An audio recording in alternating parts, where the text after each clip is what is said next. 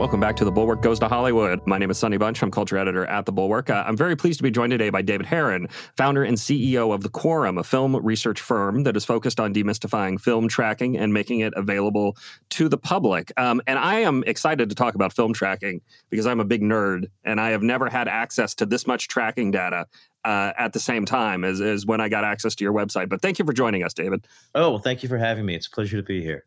Uh, so let's let's talk. You guys have uh, a new report out. Let's talk about that first. What what is it going to take to get folks back into uh, the movie theaters? Uh, this report is called "Exhibition at a Crossroads." We are certainly at a crossroads in terms of you know uh, folks who are nervous about getting back to the theaters, and and some folks who have come back. So when you when you were polling folks, what what was the number one thing that people said that they were hesitant about when coming back to the theater?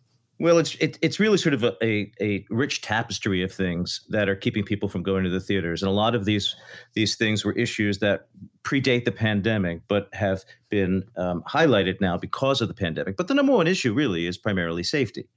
You know, I will tell you that that the impetus for the study was because I am what I what we call a a reluctant film goer. So I started to go back to the movie theaters in June, July after I got vaxxed and, and the numbers were coming down. And then when the Delta variant came around in July, I stopped going. Uh, and there's a lot of people like me. So what we did is we identified people who previously went to the theaters before the pandemic, and we asked them if they're going now. And, and nearly half of them, 49% of them, said that they're no longer going to the movies. But but there's a difference between all of those 49%, right? They're not all sort of one group. They, we, we we broke them into three different separate groups based on sort of their profile, right? So I, like I said, I'm a reluctant, and the reluctants are the ones who went back a little bit but stopped going, and we are the ones who are going to be easiest to get back, right? Because we sort of dipped our toe in the water for uh, a period of time, and we'll likely go back at some point. Then you've got the two other groups which are going to be harder for theatrical to win back, and those are the hopefuls. These are people who have yet to go back to the theater at all uh, post pandemic, but they want to right? They miss the theater and they are hopeful to return. And then you've got the people who went to the movies before, haven't been back since, and for whatever reason, they don't see themselves returning to theaters at all. We call those the likely loss. Now, I think it's important to note that the reason why these people say that they're not going to go back to the theater is not entirely because of COVID. A lot of it has to do with behavioral changes. And those behavioral changes arose out of the pandemic where suddenly you had feature quality films that were available to watch at home. And so this behavior has become more and more ingrained. And you get to the point where you realize, well, wait a minute, I don't actually need to go to a theater to see a premium high quality movie. Uh, so those likely lost, there's a, a, multitude of reasons why they don't see themselves going back. And I think what's important to note is that all three of those groups have different reasons for not going, and all three of those groups uh, are going to require different strategy among exhibition to win them back. Mm-hmm. Well, let's talk about the the different uh, reasons for staying away. So, I mean, obviously, number one, coronavirus. What what what in your polling did you find uh, that the the people who were worried about safety uh, were most interested in seeing at theaters to get them back? Well, the the one thing that would really move the needle in terms of of winning back reluctance and hopefuls would be vaccine mandates. Okay. So uh, there really there were really three big issues. The two legacy issues are one price sensitivity, and a lot of that has to do with concessions as opposed to the movie itself. Mm-hmm. The other one is this idea that there's a low experiential value to going to the movies, meaning that it's not worth it for me to go because I don't have a terrific elevated experience by doing so. And a lot of that has to do with the quality of the seats, the quality of the in theater experience, the number of commercials, people talking on their phone, um, all of those all of those things together create low experience. So those two those are legacy issues. And then you throw on this idea of as as one of my partners on the study linda ong said that for some people it's almost like a life and death decision to go to the movies. Am i willing to risk my health to go buy mm-hmm. to see a movie and sit in a theater with a bunch of strangers in a dark room? Mm-hmm. and and that's really for many people that's that's what sort of their thought process And I think I think that plays out the most when you look at the uh, breakdown by age group. I mean, this is this is what I have seen in every poll I've looked at about movie going is that there is a there's an age threshold above which the numbers fall off a cliff. Yes, um, and that is, I mean, it tracks with how coronavirus works and and who is impacted the most by it. Do you think that there is a generation that is simply lost to the movie theaters that is probably not coming back in that in in the numbers they used to? It seems like uh, it, there's definitely a scale, right? The older you go, the less likely are these people to return. But really, instead of instead of viewing it in terms of age, really what we see is that people of color are less likely to go back. Basically, the way to think about it is the reverse. Who is going? So the people that are going mm-hmm. are men, white men, for the most part, between the ages of 25 to 45. And once you get outside of that demographic, attendance starts to wane we looked at income levels. So lower income people are more reluctant to go back. I shouldn't even say reluctant because they're not part of the reluctant group. They're more than the likely loss group. Mm-hmm. Um, so the older you get, the the less white you get, and the more female you get, the harder it is to win them back those are the people who are staying away the most. Uh, when you when you're looking at the lower income groups, is it is it simply a function of competition with Netflix, Hulu, et cetera? Is it is it the the encroachment of streaming into you know precious entertainment dollars, or uh, or something else? I mean, is it is it concerns about you know losing work? I, am where is the where is that hesitance coming from? If you have any idea. Well, the hesitance is really coming from the idea that uh, uh among those groups, we're seeing the, the most price sensitivity, right? And you have to realize that to go to a movie is going to cost you, you know, 11 $12 on average. Certainly that's not mm-hmm. the price in Los Angeles and New York. Sure. Uh, to go to the tick to go to, to buy a ticket, you're going to have to pay all of those concessions. Or you could watch a movie as part of your streaming subscription at home uh, which costs you maybe nine or ten dollars a month, but then your whole entire family can watch it with you right? So that's really where the monetary value proposition comes in, especially for people at the lower income levels. So that's that's really you know, I think what, what what exhibition is facing at the moment is a bifurcated issue, right? They've got a problem with with price sensitivity among lower income people who, for the most part, our study shows all that they want to address their price sensitivities to see lower prices for concessions and this and mm-hmm. popcorn and soda. And then you've got people who are a little bit higher on the income level who want a higher experiential value. And for them, that means having more gourmet food and having local favorites. You know, if I go to, I'm from Philadelphia, right? If I go to a baseball game in Philadelphia, I can go buy a cheesesteak. Mm-hmm. Right. If I'm in Baltimore, I could probably get crab cakes. You know, yep. so having local food, elevated food at the theater is going to entice some people back at higher income levels. So exhibition really needs to think about what is it that's going to win back people that have extreme price sensitivity that might be at the lower income levels and also what's going to win back people who are willing to pay a premium for a higher experience um, movie going experience as a whole mm. that's that's a real that's a that's a tough that's a tough balancing act for for exhibition to walk. Well, it's it's interesting too. It reminds me a little bit of the airline industry, right? Where you have you have your first class and business class customers that kind of subsidize in part the rest of the flying class, I guess. Is there is there any talk in the in the industry in the exhibition industry or or distribution industry that you've heard of about kind of trying to price tiers or tr- uh, charging i know one thing economists are always talking about with, with, regard to movie tickets is why are we charging the same price for a ticket to spider-man no way home as we are to come on come on like why why is this happening? Um, is there is there any? Do you think there's any movement on changing the prices of movie tickets depending on what is being shown? Well, so this idea of dynamic pricing has been around for uh, for several years now. Uh, it's never really taken hold. You know, I think there's there's certainly smaller exhibition houses which are playing with this idea of bundling prices together. So for whatever it is 20 $20 you get a ticket and you get unlimited concessions. Mm-hmm. and a lot has been written about that. And that seems to be stumbling right? That's not really winning people back. I think what's sort of what's sort of interesting is the approach that some of the larger theater chains have taken of late. You know you look like amc right? So amc announced this week that they're going to sell or give away nfts for people who buy tickets to spider-man right? Well who is that really appealing to right that's not that's not something that's going to win back the likely loss or the hopefuls. Yeah. If anything, all it does is appeal to the people who are already going to the movies anyway. Yeah, that is a that is a white male between the age of eighteen and forty four uh, exactly. promotion.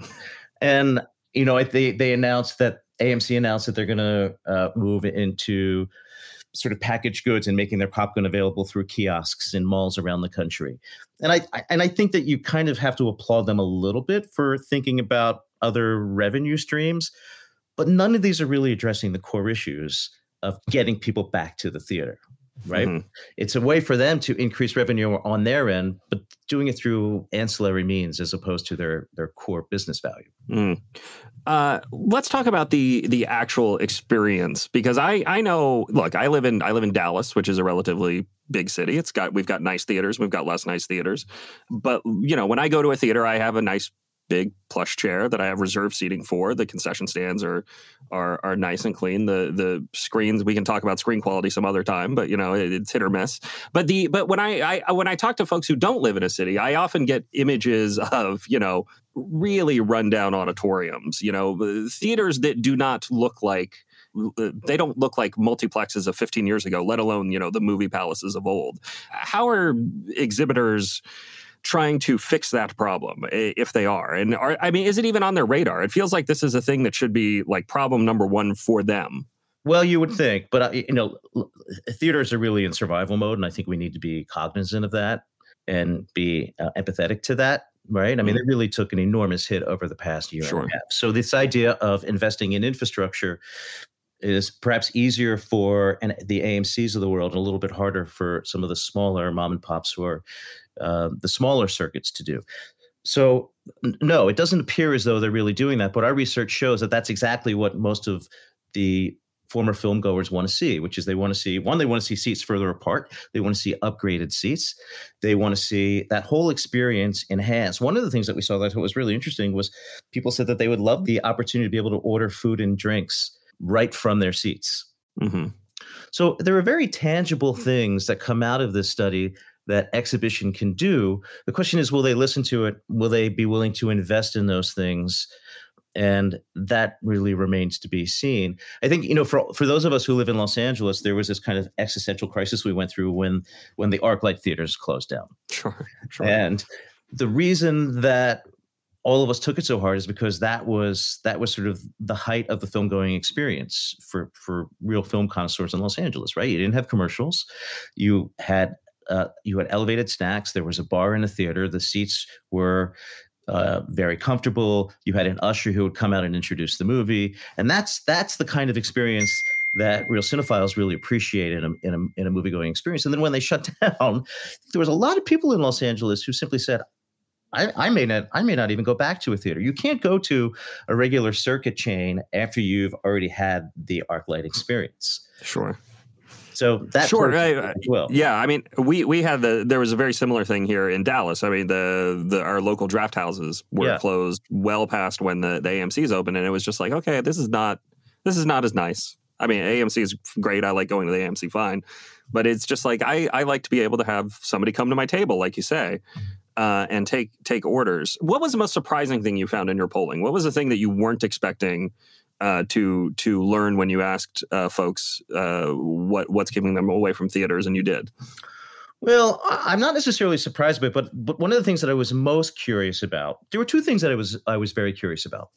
One was we asked people a number of questions about the theater going experience as it exists right now. And one of the questions we asked is how valuable is it to, this didn't make it into the final study, but how valuable is it to have represent, representation on the screen? So to see people that look like you on the big screen. And is that a driver of getting you to go buy tickets? And that one actually scored relatively low among all of the options that were available. And you know, and we we we pulled this kind of on the heels of the enormous success of Shang Chi, and you know it felt like that was a movie which really sort of spoke to representation and really you know drove ticket sales. So i think we were surprised to see that that came in really very low but it's also i think one of those metrics that maybe isn't on the forefront of everyone's mind. And you know our plan is to is to field the study every quarter especially during this highly dynamic period. And i think for that particular question about representation you know, we now have a baseline, and, and, and I think we're going to see if that changes over time um, as we start to see more diversity on the screen. I was surprised by that. The other thing that I was surprised by was, or more curious about, was this idea of vaccine mandates, because for a lot of people, a vaccine mandate would get them to go back to the theater for sure. At the same time, uh, we saw that there were some people who said a vaccine mandate would be an overreach, and I would actually go less less frequently if they required it. Now, the good news is that across the board, it was a net positive for the for uh, for the theaters. That about on a two to one ratio, um, more people would go than people who'd say no, it's an infringement. I won't go at all, which is good, by the way. Yeah, it's well, it's interesting too because that's the sort of thing that you can implement region by region. That doesn't that that's not a a policy that you necessarily need to put in place nationwide. I mean, New York audiences and LA audiences, I think, are a little bit different than Dallas audiences. I can say that for sure. I mean, I, I do. I, I wonder. This is a thing I had, I'd been thinking about when the pandemic was really going on. Was you know when these chains are announcing national policies that. It, it, big country. It's a big country with a lot of people and a lot of different opinions. Um, uh, one thing we haven't really discussed in, in regards to all this is the the actual movies themselves and the release strategies. So I, I mean the thing I the thing I wonder the most is how much of the movie going experience was simply uh, and purely forced scarcity. You know, the the windowing effect. You know, going only being able to see something in a theater as opposed to a day and date release or a release in theaters and then 30 days later it's on VOD. Right. Um, how is that how is that impacting movie going? Well, I can tell you that I, you know, I, I as an advocate for theatrical, um, I'm thrilled that we are now approaching the end of the year and The Matrix is going to be the final of the Warner Brothers movies. that is going to get this day and date release. Like that's over. Thank God that's over. Yeah. Um, no, I think that's a big part of it. There's a big part of it. It used to be that um, as you know, you you you had no idea when you were going to be able to see a movie when um, in its ancillary runs, right? The consumers consumers were not sort of savvy to windowing, right? You, like mm-hmm. at some point, it's going to show up on my TV or on my HBO or or pay cable or my streamer, but I don't really know when, right? Now people are becoming more savvy to it, and and by the way, the studios are marketing their movies that way, right? Mm-hmm. So every single piece of key art for a Warner Brothers title says available in theaters and available on HBO Max for the first 30 days, right? So they're they're sort of creating this behavior on their own, which ultimately may hurt them down the road. Uh, so I think that's a really big part of it. And now I, I think consumers are getting used to the idea that you know what maybe there is no need to have the sense of urgency about going to see it in a theater because I may not know exactly when, but I know that at some point it's going to show up at home and it'll be much sooner than it was in the past. Mm-hmm. I think that's that's that's a big part of it. I think what's going to be interesting to see is, um, you know, my hope is that day and date either goes away completely or it starts to wind down.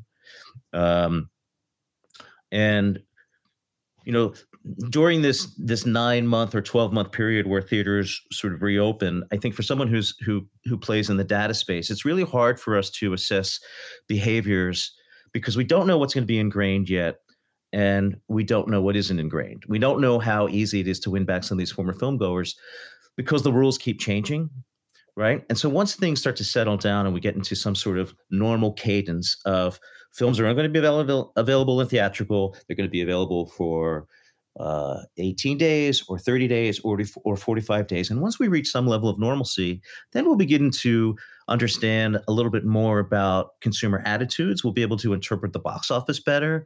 We'll be able to interpret performance better. You know, one of the things that I wrote about, sort of going off on a tangent a little bit, is is trying to figure out how much of an impact HBO Max had on the theatrical box office grosses for King Richard, right? So you had King Richard and Gucci, which opened a week apart from each other. They were really targeting the same exact audiences, right? They're both dramas about real life families. I mean, there are a lot of similarities similarities between these movies, and star driven. Um, one of them got a day and date release. One of them got a theatrical release over five days, and Gucci opened to about 14 million over the three days, and King Richard opened to five. So is the mm-hmm. delta between those two can we say that that the HBO Max really accounted for the difference between those? Well, not entirely. That assumes that King Richard would have performed exactly the same as Gucci would have had they had it been strictly theatrical. But those are some of the questions that we're trying to get at. In you know, are we being fair in saying that a 5.4 opening for King Richard is poor, or maybe that's not so bad? Maybe if it was theatrical only, it would have performed like Gucci those things are really difficult for us to, to sort of suss out. And the hope is that if we can reach some sort of normalcy in 2022 in terms of distribution and rollouts, then we can kind of evaluate the performance a little bit better.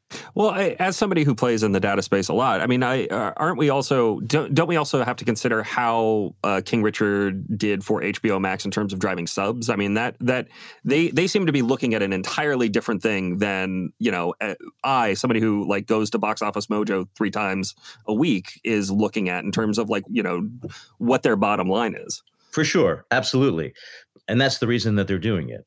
But the problem is that we don't really, ha- I don't have access to that data, right? Right, right. It's a black box. It's a black box. And so you and I and all of us, all, all of us data wonks in the film space have been spoiled for decades because we could go to Box Office Mojo and see box office data for all the movies we wanted, right? So on Saturday morning, I could tell what a movie was going to open to over the whole weekend, right? Now, I only have half the data for a movie like King Richard. And the part that's missing is really the part that's going to tell me whether or not this movie was a success or not, right? So we we right. bashed the performance of In the Heights, but for all for all we know, it could have been an enormous driver of subscriptions for HBO. Right. There's no way for us right. to evaluate these movies. Yeah, it, it's tough. It's tough. I, and this is one reason why I really like uh, the quorum.com. Uh, I want I want to plug your website. If you if you are you are if you're a fan of movie data, you got to go check out the quorum.com. And I, it's interesting that you mentioned the Matrix Resurrections because again, as I was as I was looking through your data, it's one of the few movies on here that despite being available on HBO Max and in theaters at the same time has a higher percentage of people interested in seeing it in theaters as opposed to home. Yeah, which is which is very interesting to me. So it's funny. I did a, I did a, a, a little study at the beginning of the year when Warner's announced this policy for their 2021 slate. Never did anything with this study. It was just sort of FYI for me only. And and I asked people of all of the 12 or 13 Warner Brothers movies that were scheduled to open in 2021, which ones would they want to see in a theater and which ones would they want to see at home? And by far, The Matrix scored highest for in theater viewership. And at the time, I thought, well, I'm sure that Warner's must be looking at the same data somewhere, right? And I thought that somewhere along the way, they might say, well, you know, vaccines have kicked in and theater is becoming a bit more robust. And maybe we'll, maybe we'll, will sort of sunset this policy and let Matrix just go full theatrical, right? Because uh, it does appear as though they're certainly going to leave yep. some money on the table with the Matrix at least in terms of box office. But that that sure. not, that did not happen. So it'll be interesting. It seems like at the high end for Warner Brothers movies, you've kind of got you know Dune, which is got the same level of spectacle, and so you know if if which I think just uh, Dune just crossed 100 million domestically. So does that yep. mean that the Matrix is that like sort of the ceiling for a Warner Brothers spectacle film that's being released day and date? You know, maybe. Had it been theatrical only, you know, it feels like the Matrix could have gotten to 150, 175, 200, you know, who knows.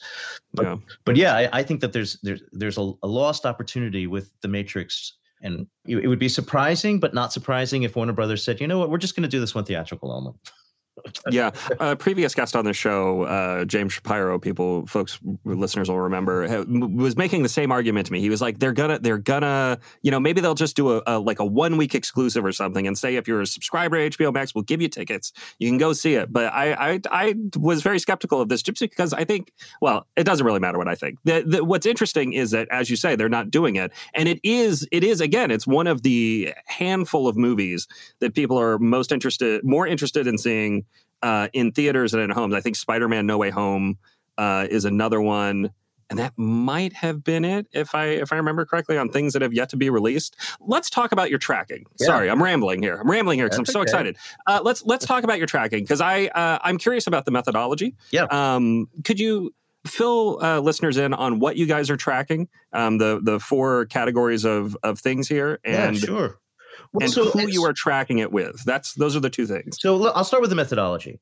the methodology is we go out and we poll over 2,000 people each week, and this is general public. We control so that we have a nice balance of you know men and women. Uh, we control so that we have a nice balance of age breaks. And we ask them a series of questions which are, are kind of getting at four things. And by the way, we're only asking about movies that have yet to be released. Once once they're released, we stop tracking them. Mm-hmm. So this is really this is really in some ways the measurement of, of the success of a film's marketing campaign. And we measure four things. Awareness, you know, do people know that this movie exists? And and I consider that to be the gateway metric because if you're not aware of a movie, how can you be interested in seeing it, right? you right. first have to know about it. Right. So awareness is always the first place that we start any conversation about film tracking. And then we move on to interest. Are you interested in seeing this movie? The the third metric we look at is uh, location. Where do you want to watch this movie? Will you go? Do you want to see it in a theater, or would you only watch it at home? Um, and then the fourth metric is: Would you be willing to pay to watch this movie? uh, or would you only watch it if it's for free? Now, the last two metrics are really the are are the newest ones in the world of film tracking. Legacy film tracking primarily only got at awareness and interest, but even predating the pandemic, with the rise of Netflix and and and them sort of moving into the feature space, this idea of being able to watch a movie at home became something that was important for the studios to know, but tracking wasn't measuring that. So when when I created the quorum, I wanted to. It was really important to me that we really understand where people want to watch this movie as a key metric in understanding um, audience behaviors. And then the fourth metric, whether or not you're, you're going to pay for it, is kind of dovetails with the previous one. Um, you know, if it, it, it, it's kind of a heat metric, right? If you if you're willing to pay for it, that means that you're most likely going to go. And so what we're really looking at is the interplay of those four metrics. Now this this film tracking data has been around for decades and for people who aren't familiar with it, it's it's really been behind a walled garden, right? The studios don't want anyone to see it. Now I I, I spent 20 years at a talent agency uh, so I had access to this data. Um, but when I launched the quorum last year, one, I wanted to reinvent tracking because it wasn't really addressing the behaviors um, pre-pandemic that were heightened because of the pandemic, and also I wanted to make it available to people who like love going on Box Office Mojo and and people who go to Comic Con and are into cosplay and go on Reddit and people who make box office forecasts with their friends because ultimately this data is fun, right? it's it's fun. You've got a movie that you really love, and and it's it's fun to root for a movie, and you're excited about Matrix, and you want to see ah, oh, there's awareness numbers. Are they going up? Did they go up this week? Are people as excited about seeing this movie as I am? And that's really what I wanted to bring to sort of movie geeks like me. Yeah, I again, uh, the quorum.com, go check it. There's a there's a big just sheet of data right on the front. And there's also a nice little comparison tool too. I like i like that as well. It's it's really handy for uh, if you're trying to figure out how something will perform compared to previous releases. Again i was just i was looking at spider-man no way home comparing it to uh, like black widow and venom and stuff. I was like oh this is this is doing better than all of those. Yeah i mean uh, spider-man is certainly making a case to be the biggest movie of the year. I think that you know in terms of the interpretation of the data there's a debate among um, data wonks in the movie space about when does when does this pandemic era begin? Is it fair to compare a movie that's opening today to a movie that opened in March? when only 50% of the theaters were open and vaccines were just beginning to roll out like what is what is the launch date of the new pandemic box office era is it when is it memorial day when a quiet place opened is it july when black widow opened but if it's july then you're not getting a quiet place and you're not getting f9 is it when Shang-Chi opened? Because Shang-Chi was really the landmark film that went theatrical only. So we're, we're still trying to create the rules for the new box office world. So I, I only mention this because if you compare a movie that opened last week to a movie that opened nine months ago on the quorum, you, you, there might be some distortion of it over time. The data will, you know, as we reach this level of normalcy, the ability to draw comps will um, will only be enhanced. Yeah. Uh, like I said, fascinating stuff. Uh, if you're if you're into to movie data, go check it out. I demand it um, of all my listeners. Uh, well, I, that's that's everything I wanted to ask. I always like to close uh, these interviews by asking if there's anything I should have asked, if there's anything you wanted to uh, tell folks about your study or about your site in general, like the state of the movie industry. What if the floor is open? Well, first of all, I'm I'm optimistic about theatrical, and I think that there are a lot there's a lot of doom and gloom out there about it, but I I'm optimistic about it, and I do think that some people may be lost forever but that doesn't necessarily mean that theatrical is going to go away. Um, I will also say that the one movie that I'm really most curious to to see how it does is West Side Story because mm. West Side Story is is one of those movies that its success will be decided by whether or not a lot of these former film goers go back. Like they need they need these former film they're appealing to these former film goers. This is a movie that needs to draw women. Uh, it's an it's a movie that needs to draw uh, a non-white audience. And so to me, that's going to be a real bellwether movie over the next few weeks. And if that movie doesn't do well, then that's going to be the first sign that it's going to be hard to get some of these people back. You know, obviously we've got to keep an eye on on this new variant and whether or not that reverses this tremendous momentum that theatrical has had. And you know, so uh, you know, I, I said before that we're going to be doing this longitudinally. We're going to do the study again in in in three months. We may do it sooner if it turns out this new, new variant is really impactful and we start to see box hmm. office mm. grosses go down. But ultimately, the the raison d'être for the study was to help exhibition navigate these waters because we, we all we all wanted to succeed. I think that's sort of an important message to get out there. Yeah, I it's it. Uh, I'm sorry. I, I I usually that is usually how I close it, but I do I want to ask one more thing because I you, you brought it up and it it had jumped out to me in your in your polling as well. Women have been less likely to go back, and I'm I'm curious from your perspective. What, is it is it is it just because women are more more health conscious? Is it what do you think the the I mean the the male again the male 18 to 44 death drive is very is very strong. Well, so I, I you know answered it right there. um, yeah, I mean, it certainly it certainly feels like. Listen, I, I don't know if the data affords me the opportunity to make a blanket statement about men versus women, but it does it, it does sort of suggest that women are feeling much more trepidation about their health and about COVID and their safety than men. Men appear to be in the study much more cavalier about it.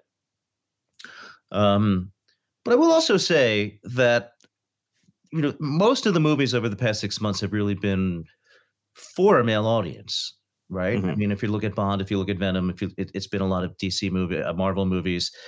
Um, really, we haven't had a lot of movies that catered to women yet. So uh, Richard was the first one. Gucci was sort of the second one. Now we're starting to get them as we get into the holiday season, which is why mm-hmm. you know I'm so fascinated with West Side Story and I think uh, uh, so. There has been a, a, tremendous opportunity for women to really go out to the theater just yet.